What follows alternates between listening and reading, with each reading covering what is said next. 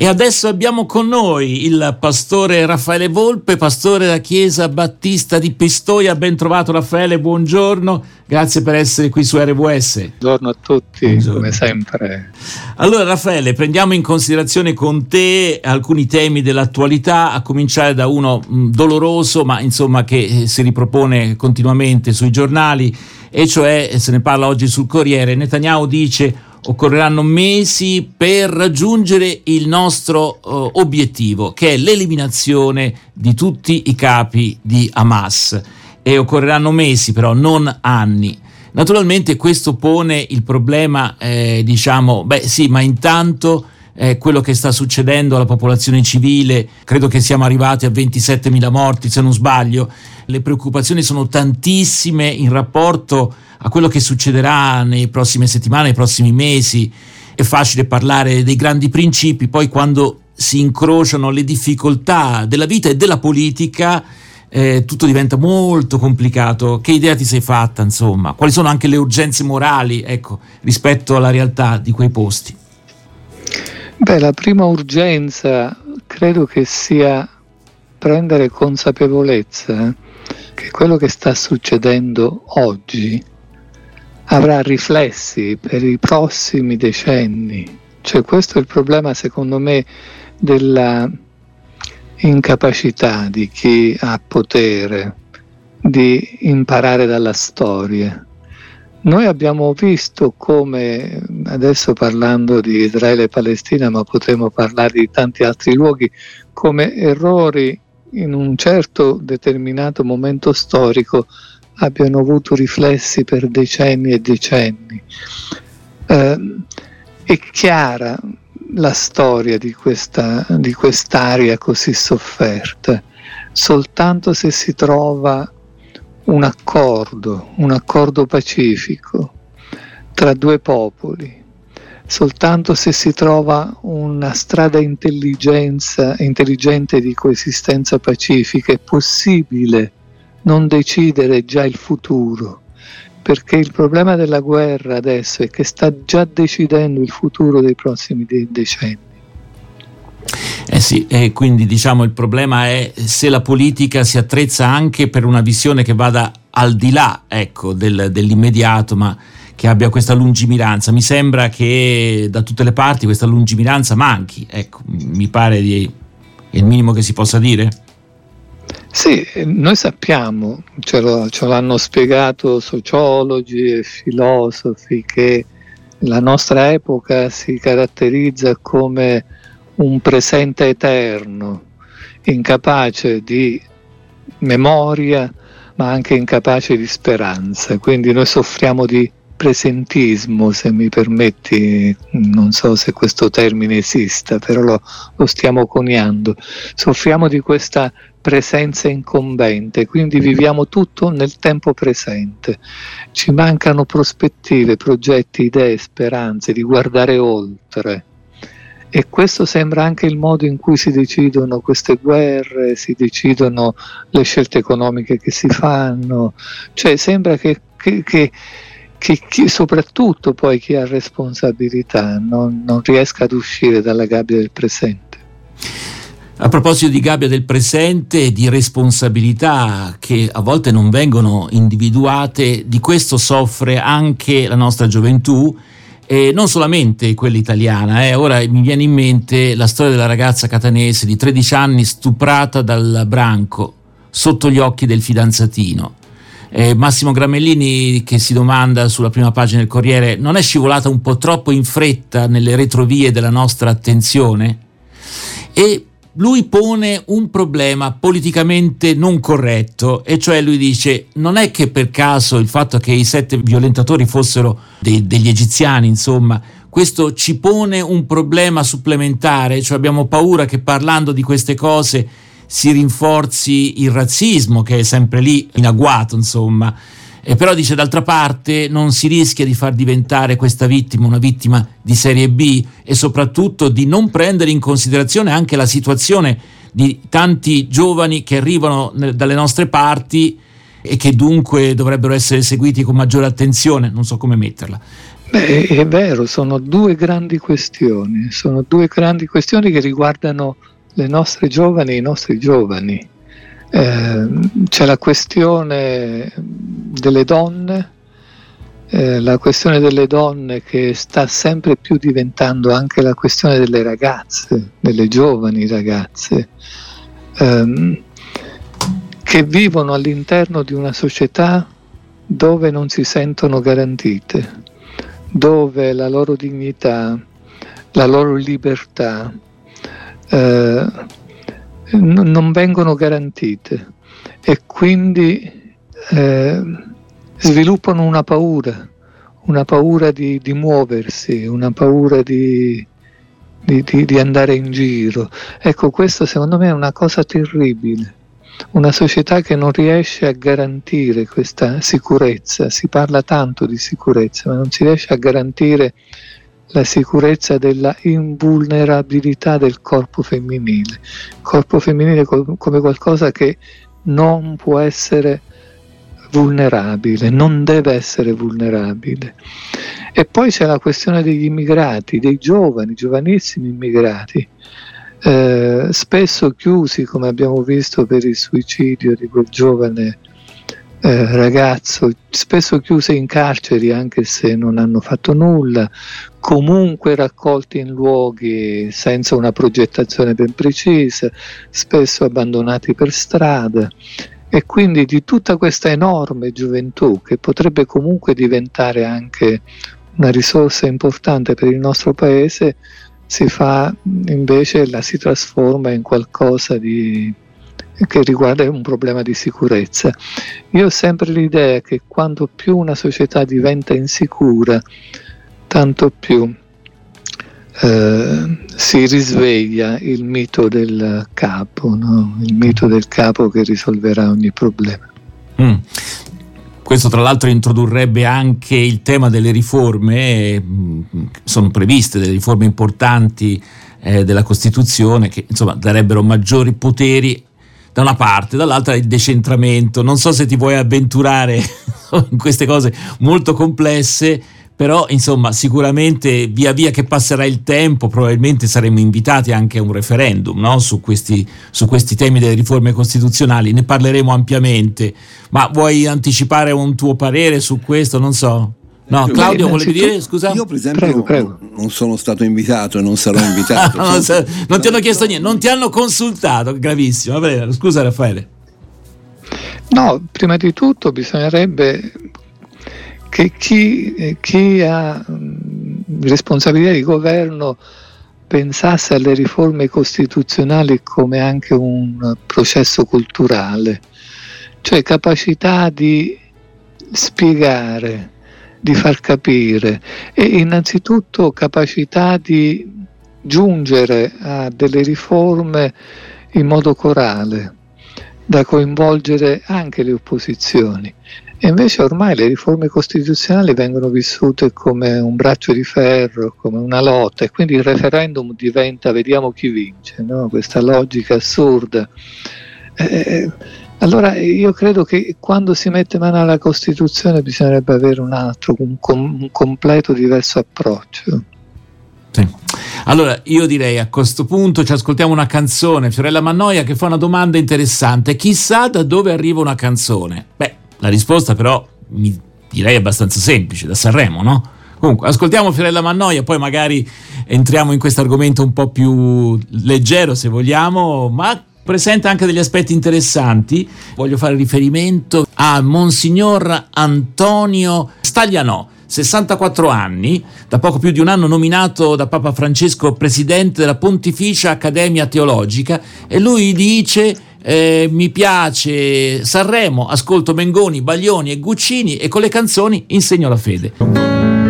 Se parte qui o questo è già il finale come fanno le onde a mantenere la stessa rabbia senza mai volare. Io un'idea ce l'ho e penso si avvicini a te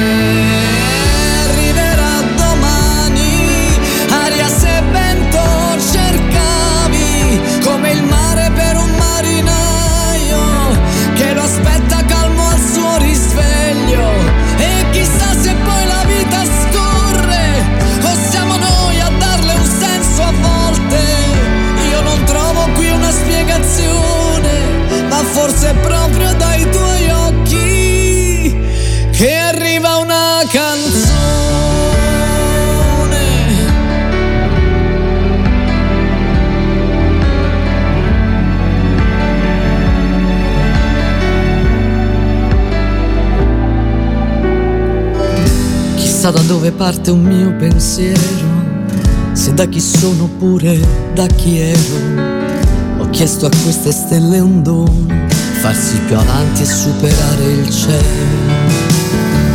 Chissà quante domande ho fatto senza mai far capire cosa ho detto. Perché la vita è una commedia al buio,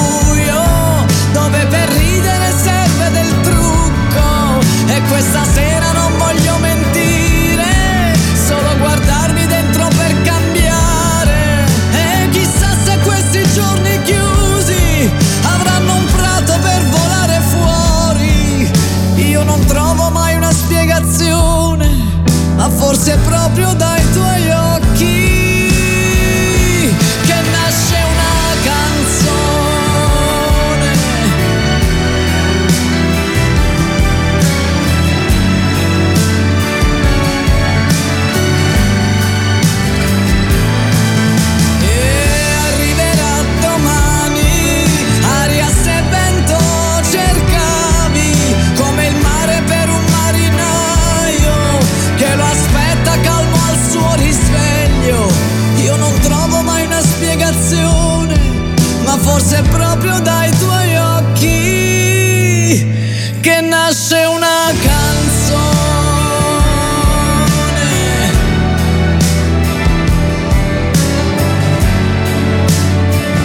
Fiorello Mannoia, chissà da dove arriva una canzone, l'abbiamo già detto, molte delle canzoni italiane arrivano proprio direttamente da Sanremo. E a questo proposito c'è un'interessante intervista su Repubblica. A Monsignor Antonio Staglianò, 64 anni, leggo qui una vita dedicata a promuovere fede, umanesimo e bellezza del cristianesimo. Eh, dunque è stato scelto da Bergoglio a presiedere la più importante istituzione teologica vaticana anche per il modo originale con cui parla ai giovani, attraverso quella che lui chiama la pop theology, ovvero diffondere la parola in maniera popolare, libera da antichi schemi, fedele al Vangelo. E allora qui entra, entrano in gioco le canzoni, lui è grande fan di Mengoni, non lo nasconde, Dice, ho conosciuto le sue canzoni quando ero vescovo di Noto. Fu Don Bruno Carbone, un prete della mia diocesi, a regalarmi un suo CD con una canzone che mi colpì molto, Esseri umani. Attento che questo cantante, scherzò Don Bruno, con le sue canzoni ti ruba i temi delle tue prediche. E allora lui dice mi piacque subito, da allora lo segue, poi l'articolo va avanti, lui dice i, i testi di tante canzoni mi hanno interessato perché parlano della vita, della quotidianità, delle cadute, delle risalite, delle sconfitte, delle vittorie, di amore, anima, corpo e poi fa anche qualche titolo, eh? poi magari di questo parliamo più tardi. Raffaele Volpe, non so se questa pop theology ti convince o ti lascia perplesso, vediamo un poco. Beh, innanzitutto il rapporto musica-teologia è un rapporto antico. All'inizio n- non c'era tanto, mm, come dire, tanto un buon rapporto, però è un tema antico. Eh, basti pensare a Bach, che era pop music del, del tempo, no? eh, i temi della fede trattati da Bach, ma basta pensare anche a un teologo um, protestante come Calbart che parla di Mozart. E perché no anche alla musica pop, cioè la musica condivide con la teologia e con la fede un elemento, la creatività eh, e quindi ogni volta che c'è creatività si ripete in un piccolo modello umano il grande atto creativo di Dio, quindi benvenga la Mm. creatività. A me pare che al di là dell'aspetto della creatività c'è anche un problema di raggiungere le persone eh, nel posto in cui stanno, insomma, no? con le cose di cui sono maggiormente a conoscenza, hanno maggiore familiarità, se c'è un terreno in comune. E allora qui eh, si parla di alcune canzoni, Chiamami ancora amore di Vecchioni, poi Vuoto a perdere di Noemi, Fatti avanti amore di Neck, ma il testo che Monsignor Staglianò ha sempre difeso con più forza è Dio è morto di Francesco Guccini, una canzone bellissima, poi l'ascolteremo, eh, profonda, che parla della resurrezione di Cristo tre giorni dopo la morte. Una provocazione di fronte ai mali del mondo, le guerre, la povertà, la sopraffazione e le lotte politiche. La RAI del tempo, che la censurò, non capiva né di teologia né di cristianesimo, valori pienamente presenti in Dio è morto, appunto di Guccini. La censurarono per fare un favore alla DC, ma per fortuna la Radio Vaticana la trasmise in anteprima con il placet di Paolo VI, salvandola dall'oblio e oggi è ancora di stretta attualità purtroppo. Poi l'ascolteremo, ma Claudio volevi aggiungere no, qualcosa? Penso alla contaminazione di, di, di André, no? il Vangelo secondo De André, cioè, cioè, veramente i temi possono essere, la musica può offrire e la creatività di un cantautore anche in forma laica, diversa, ma può dare il senso profondo del Vangelo, anche se... Anche se qualcuno dice, beh, insomma, era il Vangelo di, di, di, di Andrea, eh, quindi... Però secondo me dentro c'è molto sì, del Vangelo vedo. anche di Gesù. Sì, ma infatti, mh, ripeto, cioè non uh, mi azzarderei in un'analisi, in un'esegesi okay. delle canzoni per verificare quanto ortodosse sono. Diciamo la canzone in sé ha naturalmente una vena eretica la deve avere. E forse proprio per questa ragione è un atto creativo eh, che dice le cose ma eh, lo fa eh, eh come dire con eh, la capacità di, eh, di una metamorfosi delle cose perché se ripetesse semplicemente, analizzasse semplicemente la realtà, preferirei un sociologo. Logico, o, certo, certo. E invece hanno capacità di raccontare la realtà, anche i drammi della realtà, però dandoti sempre la sensazione che c'è la possibilità di mm. un'alternativa e quindi contengono in sé la speranza. Ecco, questo è, diciamo, questa è la contaminazione della musica con la teologia, che contengono quegli elementi come la creatività, la speranza, che sono poi caratteristiche anche della fede. Ma qualche volta ti è capitato di utilizzare qualche canzone per, eh, non so, per qualche predicazione o presentazione con i giovani poi naturalmente ognuno è fatto diverso, eh, per carità, non, eh, ti è mai successo una cosa del genere? Ma sì, sì, succede spesso, anzi. Mm. Quindi, Molto spesso. qual è la canzone, una delle più recenti canzoni che hai proposto ai tuoi ragazzi? Non so. Ce n'è qualcuno che ti sai, ricordi? Sì, devi calcolare una cosa, che comunque eh, diciamo sono vicino alla pensione. ok, va bene, va bene. I miei gusti musicali sono sei rimasto a Mozart, sei rimasto a Mozart. Dai, no, diciamo, no, no, non Mozart, ma Guccini, De Gregori, okay. Va bene. questo è la, la, l'ambito. Allora, eh, c'è una convergenza però con, eh, con, questo importante esponente della gerarchia canto- cattolica, eh, con Don Antonio, Monsignor Antonio Stagliano che è Guccini. E allora ci ascoltiamo di Francesco Guccini, Dio è morto, una canzone che fece scandalizzare qualcuno, ma che invece Paolo VI dice no, no, questa è una canzone che va trasmessa eh? e quindi ce l'ascoltiamo volentieri insieme. Grazie a Raffaele Vol per essere stato in nostra compagnia, a risentirci presto RWS, grazie mille. Un caro abbraccio. Ho visto la gente bella mia andare via le strade che non portano mai a niente, cercare il sogno che conduce alla pazzia, nella ricerca di qualcosa che non trovano. Nel mondo che hanno già e alle notti che dal vino. Sono bagnate, lungo le strade da pastiglie trasformate, dentro le nuvole di fumo del mondo fatto di città essere contro di creare la nostra stanca civiltà è un Dio che è morto ai bordi delle strade, Dio è morto. Nelle auto preserate, Dio è morto. Nei miti dell'estate, Dio è morto. Mi ha detto per questa mia generazione ormai non crede in ciò che spesso ha mascherato con la fede dei miti eterni della patria dell'eroe. Perché è venuto ormai il momento di negare tutto ciò che falsità le fedi fatte di abitudine e paura. Una politica che solo fa carriera.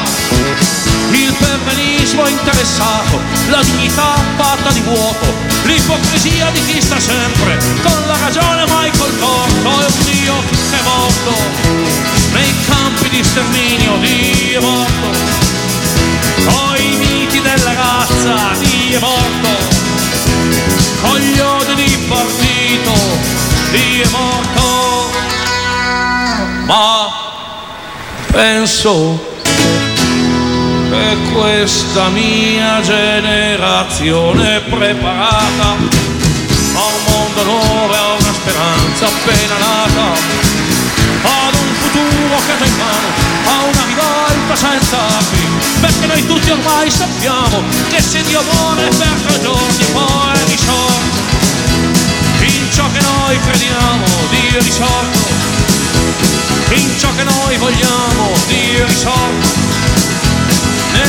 noch forever, wir ich hoffe.